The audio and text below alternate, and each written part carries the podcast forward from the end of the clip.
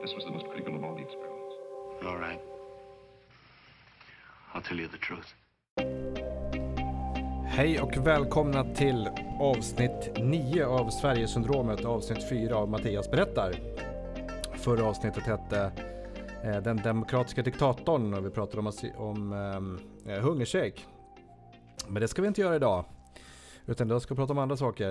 Eh, och då tänkte jag så här att jag var faktiskt på, eh, jag höll en föreläsning typ i november tjugohundratretton. Det är egentligen efter jag började åka runt och, och starta andra asylboenden.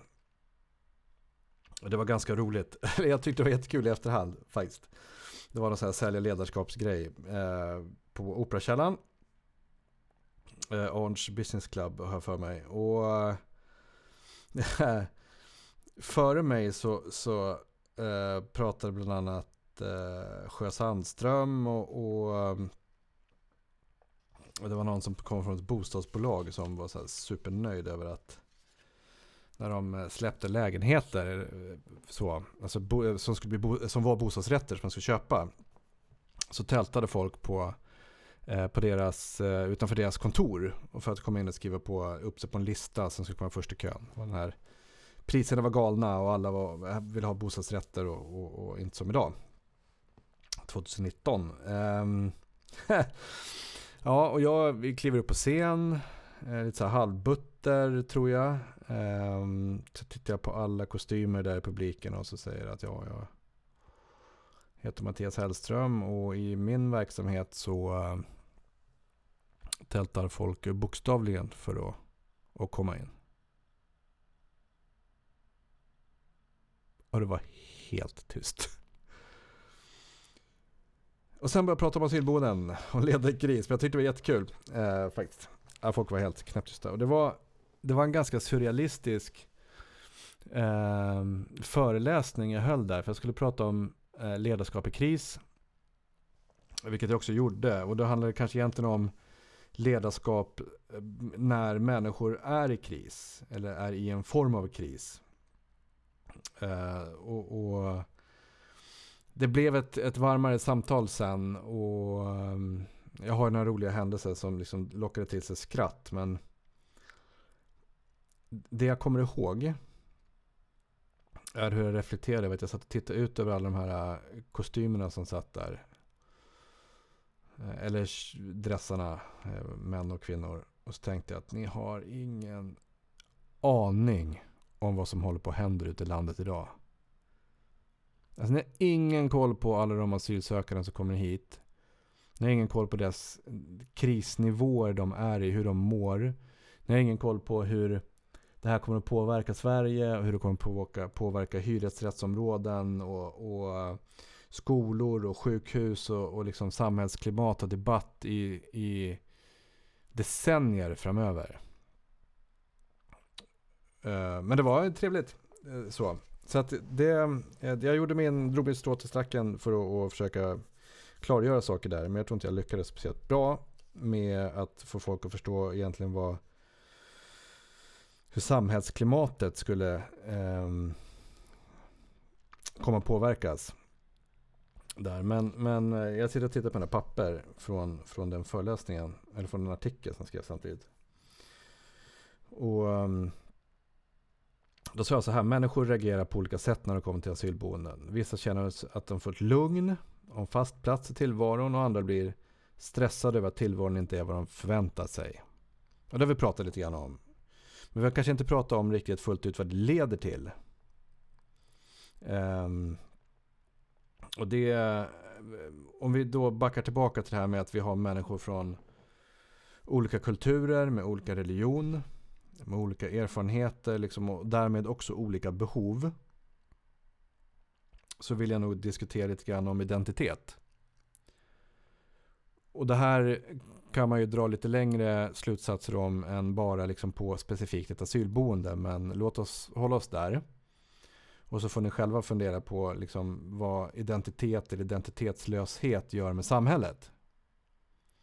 I mitt fall så var det ju väldigt enkelt, för här handlar det liksom om vad som hände ute på ett asylboende med ett begränsat antal människor.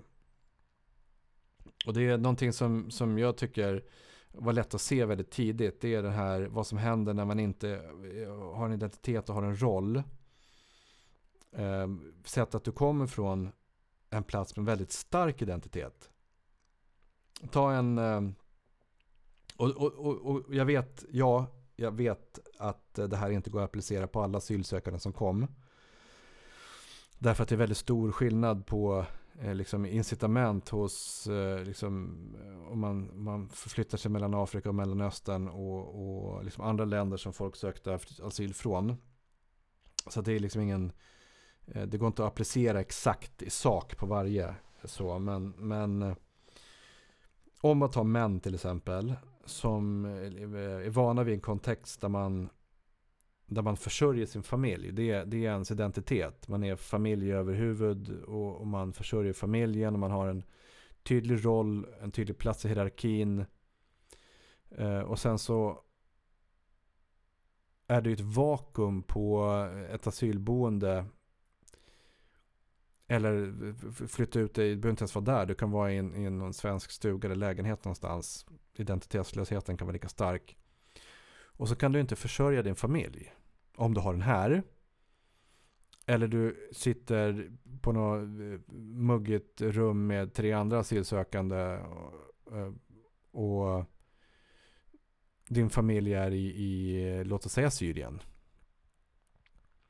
Och du kan inte göra någonting åt det. Du vet inte om, om eh, de lever eller om de är bortbombade, om du kommer från en sån zon. Eller, och du kan inte göra någonting åt det. Och, och den här sysslolösheten, liksom det, det, skapar, det skapar frustration. Inte den frustration som ledde till slagsmål eller den frustration i sak som ledde till en hungerstrejk, utan en mycket mer långtgående frustration som skapar depression. Um, och såklart också kan stöta med andra människor. Liksom är du mer lättretlig så kommer du förmodligen handla i fler konflikter. Så, så att man utesluter ju inte det heller, men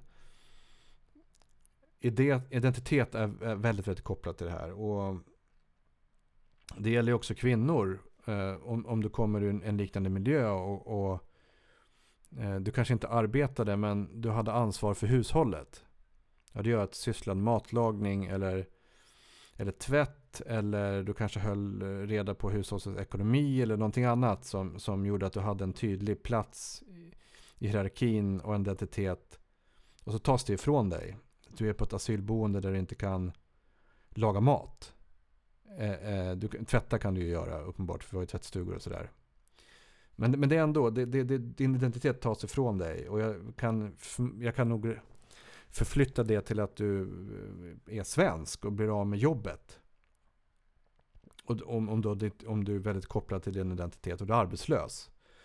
Eller du blir utesluten i en förening, eller du blir exkluderad ur ett sammanhang på grund av att samhället har eh, liksom en åsikt om vad som är inne och ute i den politiska diskussionen idag. Så helt plötsligt så är, är du liksom utkastad ur rampljuset och satt i paria för att, eh, för att du har en åsikt som vid en tidpunkt är bra och en annan tidpunkt är dålig.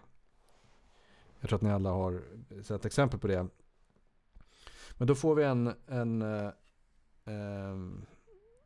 en, en, en situation där, där, där folk får mår väldigt dåligt. Och det här är ju sånt som vi var tvungna att lösa. Inte för att vi är psykologer på något sätt, eller för att vi liksom har en sån roll, utan för att om vi ska få ett asylboende att fungera så måste människorna på asylboendet fungera. Um, och då ska jag tillägga så här att, att Ribbingebäck var öppet i ungefär nio månader. Ni kan ju tänka er hur frustrationen är på en anläggning som varit öppet i flera år, där bo, folk bott ett, två år liksom sedan de kom dit, och den här frustrationen har byggts upp och liksom gått in i nästa stadie. För efter frustration och identitetslöshet så kommer kanske depression och institutionalisering. Man blir passiv. Liksom, även om du vet att du måste lära dig svenska så orkar du liksom inte ens masa dig upp på morgonen för att gå till en S F I-lektion som, som eh, någon volontär har på anläggningen, för att din kropp har slutat fungera. Och jag har sett oändligt antal fall på det. Och jag såg... Eh, eh, jag, jag tycker att jag såg tidigt eh, att det här händer. Alltså det var, nu var det jättekonstigt. Min fru ringde på telefonen medan jag sitter och spelar in, och så var jag så här stressad och tryckte på alla knappar. Eh, men nu är jag tillbaka. Eh, institutionalisering. Eh, Okej. Okay. Eh, ja, men det, det, det, aktivering är jätteviktigt eh, för att man ska fungera. Eh, och eh, på en anläggning som, som en sån här, då... Det var ganska enkla, enkla medel tycker jag. Vi, vi drog igång en pingisturnering eh, på, på anläggningen då, som den, alltså aktivitetsnivån runt den pingisturneringen, jag hade sett något liknande. Det var ju specifikt för män eh, i och för sig. Eh, och jag la, in, la mig inte i det då, utan det, det fick liksom bli så. Eh, det var ju Det var ju stor skillnad om vi hade till exempel en dans. Om det skulle vara disco på fredagen. Eh, jag hoppar lite mellan ämnen nu, men jag, jag vill ta det medan jag diskuterar aktiviteter. Och eh, ska vi dra en kulturell aspekt på det här. Om det var disco och dans på en fredag, vilket vi hade ganska ofta, lite högtalare och lampa och grejer. Poppa popcorn och hej och då ville ju de boende separera. Alltså inte alla, men, men de som hade anledning att separera män och kvinnor ville att det skulle vara kvinnodans, stängda dörrar, och sen så öppnade man dörrarna och sen så var det mandans. Och så liksom var det ingen blandning däremellan. Kvinnorna satt och tittade på när männen dansade, men männen fick inte titta på när kvinnorna dansade. Eh, så. så jag införde ju en kompromiss då, när vi hade alltid tre sätt. Det var mansdans, kvinnodans och blanddans. För att få in, för att demokratiskt liksom flytta in också hur det funkar i Sverige. Så jag kan inte säga att det var eh, supersuccé, men eh, det var viktigt. En, ett, en liten sak som var viktig för eh, att försöka förklara hur det funkar här. I vilket fall, pingsturneringen. Eh, så männen hade pingsturnering, och den pågick över liksom, typ två månader. Och det var gruppspel och man spelade mot varann. Eh, det var liksom långa träningssessioner, och så vissa var domare, man hade sina roller. Det togs alltså på ett oändligt allvar. Och vi hade köpt någon pokal och, och medaljer och grejer. Och det här sög in alla, många av männen som, som liksom, jag tror hade ett behov av att, att vara delaktig och, och, och göra någonting.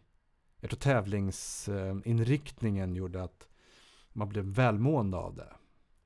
De var liksom maniska pingispelare under den här perioden.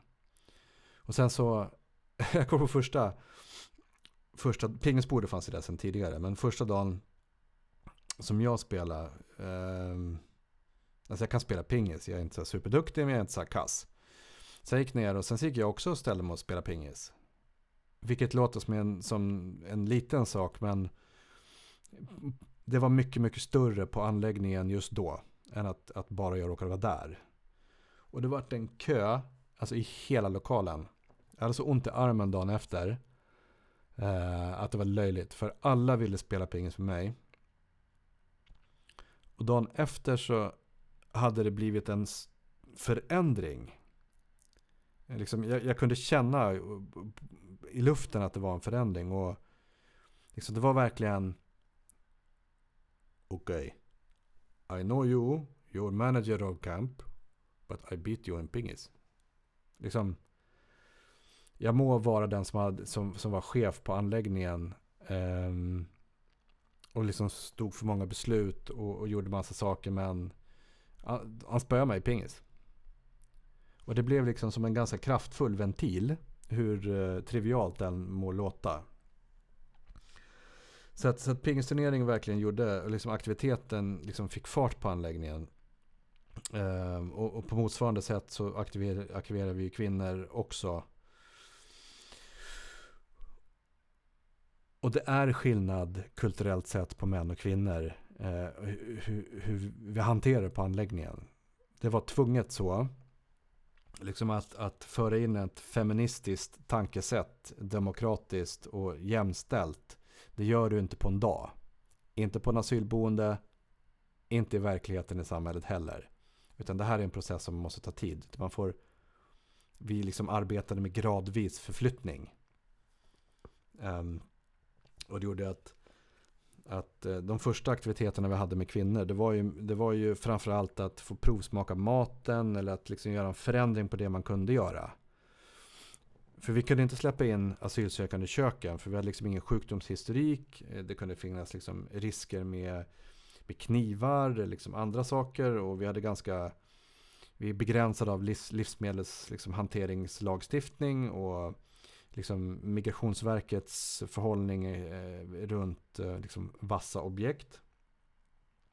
Så man fick arbeta med det man kunde. Vi kunde liksom baka, göra deg eller baka, göra liksom saker färdiga ute i matsalen, så kunde man grädda det och så fick vi vara en del av det liksom i köket. Men ändå, om man kunde förändra salladen kanske, även för att man inte kunde förändra liksom tillagningen. Vi fick tips och tricks med kryddor för att liksom ris skulle bli bättre eller, eller någonting annat då. Så de var delaktiga liksom mer i matlagning och, och var tillfrågade mer oftare om, om, om liksom anläggningsspecifika saker och kanske in, liksom involverade på ett större sätt. Så båda de här sakerna kanske inte liksom återskapade en förlorad identitet, men skapade tillräckligt mycket fotfäste eh, för att de skulle må bättre. Och att anläggningen skulle bli någonstans lugnare. Um, och det här, det, det, det här måste kunna gå att lyfta ut liksom på samhällsskala också. Liksom att landa i utanförskap eller att, att land, sitta in liksom på en plats där man inte, och inte har jobb eller vara exkluderad. Uh, alltså det, det måste vara hemskt. Och jag tror att det leder till passivitet och institutionalisering snabbt. I vårt fall, alltså, om du varje morgon går upp och så finns det frukost uppdukad och sen så har du egentligen ingenting att göra och sen så har du lunch, allt är uppdukat och så har du inget att göra och så, så har du liksom middag på kvällen och sen så har du ingenting att göra. Har du gjort det tillräckligt länge, då, eh, då, då mår du inte bra. Det, det är jättemånga jag sett som liksom har grävt ner sig i institutionaliseringen. Eh, och det är bara aktiv- aktivering som, som, som tar den därifrån. Eh, och jag tittar tillbaka, vi hade jättemycket hjälp av volontärer eh, på anläggningen. Och, eller vi har alltid haft hjälp av volontärer på alla anläggningar i någon form. Eh, det här var ju min första anläggning såklart, och det var ju... Eh, Jag var nog mer ovan med att hantera volontära krafter och liksom verkligen ta hand om dem. Ehm, vilket är ju såklart, alltså det var ju, det var ju, jag kunde hantera det bättre. Ehm, så. Men vi fick oändligt mycket hjälp av, av volontärer. Ehm, och jag sitter och, och försöker panikartat hitta eh, mitt anteckningspapper om just volontärer. Jag är inte alltid superstrukturerad som ni, som ni säkert förstår, men det, det får man leva med. Jag skulle kunna sjunga en sång nu, men det tänker jag inte göra, för då kommer ni aldrig mer lyssna på den här podden överhuvudtaget. Så jag gör inte det, nu har jag hittat en papper. Så. Jag hittade ett papper som heter Ribbingebäcks förankring i närområdet, som egentligen är skrivet tjugohundrafemton, det var inför en upphandling, så var man tvungen att lämna in en antal dokument för att, och, ja, för att bli upphandlad helt enkelt. Oh, och det, det sjuka är att vi, i det här, vi var motarbetade av Uppsala kommun, jag är helt säker på det. Vi behövde, förutom det här pappret med en, en genomgång av förankringen i närområdet som jag ska prata om strax, så skulle vi också ha en påskrift att kommunen visste om att vi skulle upphandla den anläggningen i deras område. Och som de var tvungna att skriva på. Och det slutade med att jag fick åka upp och stå i kommunhuset. Och vä- alltså jag var tvungen att stå och vägra gå ut ur receptionen förrän någon skrev på pappret. Alltså jag på riktigt var tvungen att bli lite otrevlig. Så lite ville man ha asylboendet kvar från kommunalt håll. Eh, sen får ni säga vad ni vill eh, från kommunhåll. Jag vet att det var så. I vilket fall. Alltså på eh, bara här på den här anläggningen så hade vi alltså Röda Korset hade språkträning i svenska. Eh, Svenska kyrkan var närvarande och gjorde aktiviteter och spelade gitarr och eh, de gjorde massa saker. Volontärerna liksom start, hade lämnat in massa ansökningar för studiecirklar. Det var cykelkurser för kvinnor. Det var språkträning i svenska på förskolebarn, förutom liksom förskoleaktiviteten var det själva. Liksom sångstunder, målning, eh, utbildning i Sverige, eh, liksom om, om Sverige, vilket behövdes. Jag kommer ihåg att en, en Migrationsverket skickade någon utbildningstant, förlåt, äldre utbildningskvinna till anläggningen som skulle förklara för de arabisktalande då, för det var så här språkrelaterat. Jag tror att vi hade en tolk med på plats också. Och alltså på riktigt, jag gick därifrån när hon började staka om att eh, svenskar aldrig satt bredvid andra människor på bussen. Jag tyckte inte det kändes riktigt relevant i att försöka utbilda de asylsökande om, om Sverige och kultur och så öppna där. Så här, märkligt. Sak samma, volontärerna gjorde det bättre. Och sen hade faktiskt ungdomsgården i Allåsa eh, liksom fick helt plötsligt tillräckligt mycket besökare för att kunna hålla igång verksamheten, och judoklubben engagerades och, och ja, men vi hade massa andra aktiviteter. Vi hade ju egen fotbollsplan och volleybollplan och klassrum och hej och. Um, så att så förankringen i närområdet var var, um, var extremt god. Eh, vilket såklart också ökar välmåendet för de boende. Och jag kommer ihåg vi fick det var ju tur att det här aldrig hände, men jag fick Jag fick biljetter av en man i, i närområdet där, supertrevlig, på en kryssning till Åland. Eh, och det var jätteroligt. De kunde åka på kryssning liksom, gratis och, och sådär. Jag tror att vi, vi kunde köra med buss, eller om det fanns buss som gick till, till hamnen där. Eh, och det var planerat och klart, det var folk som skulle åka, fram till att jag insåg att jag höll på att skicka dem till fel land. Det hade ju sett snyggt ut i tidningarna om det stått att eh, platschefen på Ribbingebäck eh, skickade tjugofem stycken asylsökande till, till Åland, som helt plötsligt då enligt eh, blivit haffade av polis och enligt Dublinförordningen tillbaka skickade till Sverige, och det blev ganska stökigt. Jag är glad att det inte hände. Det var, jag tror det var mer eller mindre dagen innan vi skulle, de skulle åka som jag kom på det. Ja, så kan det gå. Ehm... Nej, men och, och alltså vi hade vi hade jättegoda kontakter med både liksom Pingstkyrkan, Livets ord, Svenska kyrkan, Jehovas vittnen. Eh, vi hade liksom god relation till moskén eh, i Uppsala. Eh, så liksom det fanns inga, ingen avsaknad av eh, liksom, liksom varken kulturella eller religiösa sammanhang på anläggningen. Alla var väldigt väldigt aktiva, måste jag säga. Och det egentligen, det var, jag kommer ihåg en incident med, nej, inte med moskén, men jag fick råd därifrån ett par gånger. Jag har faktiskt glömt bort, det ploppar upp lite saker när jag sitter här och berättar. Det var, alltså det händer mycket saker på asylboende som ni säkert börjar förstå, som går en under radarn. Det här var det var en kväll. Eh, typ en fredag, sent som sjutton. Eh, vi hade bara en på jouren. Jag var hemma, jag var inte där, jag var hemma. Och flera veckor i rad, liksom samma tidpunkt, så dök det upp en imam eh, som höll ja, religiösa träffar då, då. Eller, bö- eller nattlig bönestund eller något liknande. Och vi började märka på anläggningen, anläggningen att det var det var en mycket striktare tolkning av islam, eller liksom Koranen vi, just då. Eh, och det var några några som man kunde se förändrades, eller det var en, det var en förändrad stämning. Så det slutade med att jag lyckades få tag i den här imamen och porta honom från anläggningen till, efter att ha liksom stämt av med, moskén i Uppsala, huruvida det var liksom sanktionerat eller inte. Men det var någon som klev in på anläggningen och, och liksom körde bakom ryggen på oss.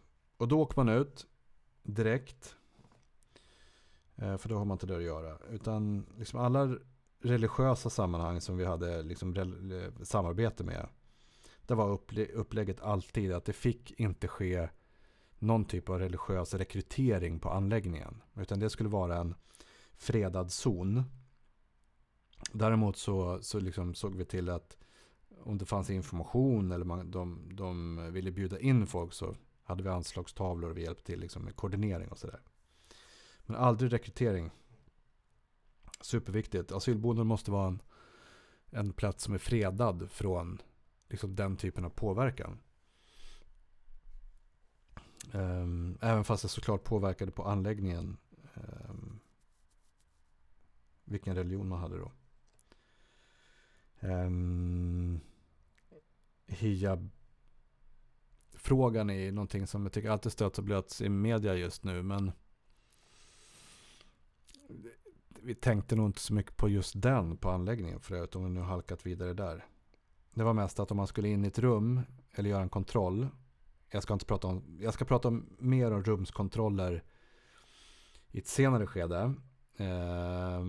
Men så, för vi gjorde rumskontroller i tid och otid. Så kunde man ju inte bara knacka på och gå in, utan man behövde också respektera att kvinnorna skulle kunna ta på sig en slöja till exempel. Så det var mer praktiskt än att man reflekterade över att det var liksom dåligt ur ett jämställdhetsperspektiv vid tillfället. När vi ändå pratar om aktivering. Eh, vi försökte ha... Förutom att aktivera så måste man involvera. Vi hade eh, flera omgångar så kallade boenderåd. Eh, på många anläggningar. Det fungerade inte så här superbra just för mig. Eller på den anläggningen där. Jag vet inte varför. Men... Eh, Där, det som var viktigt för mig var att liksom, boenderåden skulle vara liksom, funktionsdugliga och praktiska, men också kvoterade. Det var viktigt för mig att kvinnor var med. Um, och det tycker, jag tycker att det är jätteviktigt att man liksom, i en sån tidig punkt på ett asylboende också eh, försöker driva på saker som är viktiga i samhället. För när, när asylsökande bor så länge på en anläggning, Så, så måste det finnas en viss grad av utbildning och bildning där i svensk kultur, för att liksom, tidsspannet är så långt. Och det, vilket också leder till följande, att jag tycker att A B T-boenden som de hette, eller asylboenden, jag tycker de är bra ur perspektivet att det fanns faktiskt personal där som var med och drev på och höll en struktur. Många som den här omdiskuterade E B O-lagstiftningen då, att man kan välja eget boende och bo hos släktingar eller vänner, eller man kan hyra en lägenhet och bo var man vill egentligen. Som också skapar liksom, som gör att människor bor ungefär på samma ställen. Det blir vissa områden som blir mer utsatta av E B O för att det bor redan många släktingar där, eller många från Mellanöstern eller från Afrika. Och så samlas ännu fler där, och sen så lär man sig inte mycket om Sverige, utan man bor egentligen i, i Afrika eller Mellanöstern fortfarande, fast i Sverige. Så vi försökte ju kämpa för att och, och liksom lära in så mycket svenskt som möjligt. Kommer du ihåg där att vi hade ju var, det var en kvinna med när jag mötte dem, men så dök inte hon upp. Och då fattade jag ju att det var ju för att eh, männen inte ville det. Så då bröt vi mötena. Och så fick man inte, då fick vi bordlägga alla viktiga ärenden till veckan efter. Det var inte så att man fick gå och hämta en, liksom en kvinnlig deltagare då, utan konsekvensen, som jag pratade om för något avsnitt sen, är att om, om ni utför den här handlingen, jag har sagt att det ska finnas kvinnor med och ni ser till att de inte är med, då har ni gjort ett val. Konsekvensen blir att era viktiga frågor får vänta en vecka. Och så informerade jag om det viktiga det jag ville ha ut, och sen så stängde vi mötet.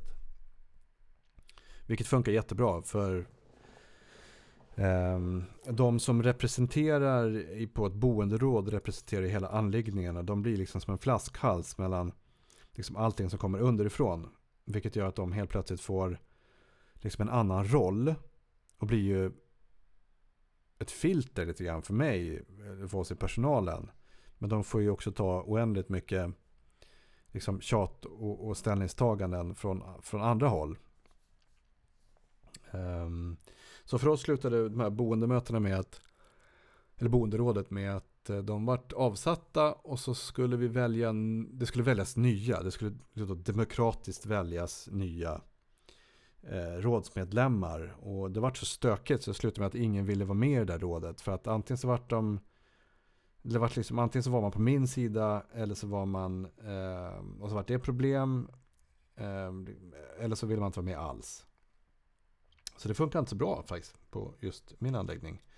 Däremot eh, eh, en anläggning i Strängnäs mellanblick som eh, vi kommer att komma över till om några avsnitt. Där fungerar det kanon. De hade verkligen lyckats att få till de där boenderåden. Eh, jag har inte reflekterat över varför. Eh, så. Eh, men, men just att eh, att försöka väva in demokrati. Och det var här en, en boende sa några ord som liksom verkligen har fastnat för mig. Han sa så här: Mattias, you cannot offer democracy to people who need dictatorship. Okej. Okay. Watch me. Challenge accepted, tyckte jag då. då. Så det var ju en, liksom en, en att säga så bara driver ju på åtminstone min kraft att övertyga dem att demokrati är bra och det liksom ska accepteras av alla. Um, och det gjorde också med oss i personalen att vi arbetade mer för det. Men låt oss liksom låt oss låta de här orden sjunka in. You cannot offer democracy to people who need dictatorship. Alltså jag tror att det är jag tror att det är ganska många som inte kan hantera demokrati, som skulle behöva diktatorer eller en, en hierarkisk miljö för att fungera på samma sätt som det måste svenskar tillägga då. Eh, men, men också att det är inte helt lätt att komma från en, en miljö som är en diktatur och sen helt plötsligt kunna hantera demokrati. Alltså det är ju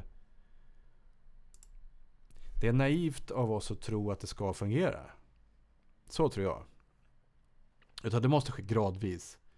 Eh, och sker det inte gradvis så får, så, så får man inte chans att, att själv välja demokrati. Att, att, att förstå demokratins grundvalar. För det är inte självklart. Och är du van att någon styr och att du inte får säga att yttrandefriheten är inskränkt, då... Um, Då måste du komma över liksom ett antal trösklar för att för att du ska kunna fungera. Eh, och det, det jag tycker att den diskussionen tas för sällan, med undantag av, av Jens Ganman då, då eh, i de avsnitten när vi diskuterar grupp, jag, Jens och Galaxia. Eh, Men, men att försöka få in de här små demokratiska momenten eh, tidigt.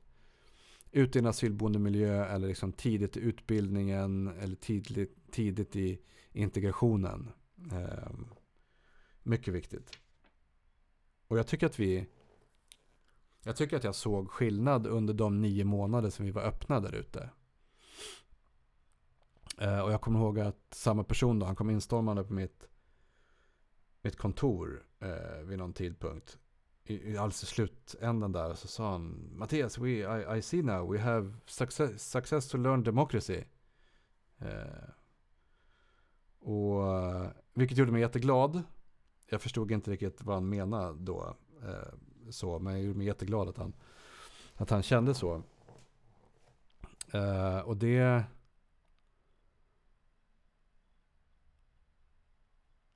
Det var nog egentligen um, det var egentligen så här att vi, vi, vi fick ett ytterhot mot anläggningen som jag inte kan gå in på i detalj uh, av sekretesskäl och integritetsskäl. Men resultatet av det här ytterhotet som skakade om anläggningen och gjorde folk nervösa. Det gjorde också att att, eh, att människor från eh, både Afrika men också konstellationerna från Mellanöstern, att palestinierna och kurderna och syrierna och de kristna syrierna som, som tidigare har varit liksom mot varann, eller åtminstone haft liksom så här tärande konflikter, de började spela tillsammans. För fokus vart liksom mot det här yttre hotet snarare än liksom att orka koncentrera sig på, på de här motsättningarna internt. Eh, och de började liksom sätta upp scheman och de hjälpte till och de tog liksom gemensamma beslut om ditten och datten. Och, eh, det tyder på att anläggningen tog sig någonstans. Människorna, det lilla samhället, tog sig någonstans. Kanske inte in i, i demokrati fullt ut, men de spelade mot samma mål och de började ta gemensamma beslut eh, och de började liksom fungera. Och det var hans tolkning av demokrati just då. Kanske inte riktigt hur jag ser på demokrati, eh, men ett steg i rätt riktning. Okej, okay, nu har det gått eh, ett helt program igen. Och här sitter jag och fastnar vid sådana frågor. Tack för att ni har lyssnat på ytterligare ett avsnitt. Jag hoppas ni eh, tyckte det var trevligt. Annars skulle ni inte lyssnat så här långt. Eh, vi syns om en vecka igen. Tack för att ni lyssnade.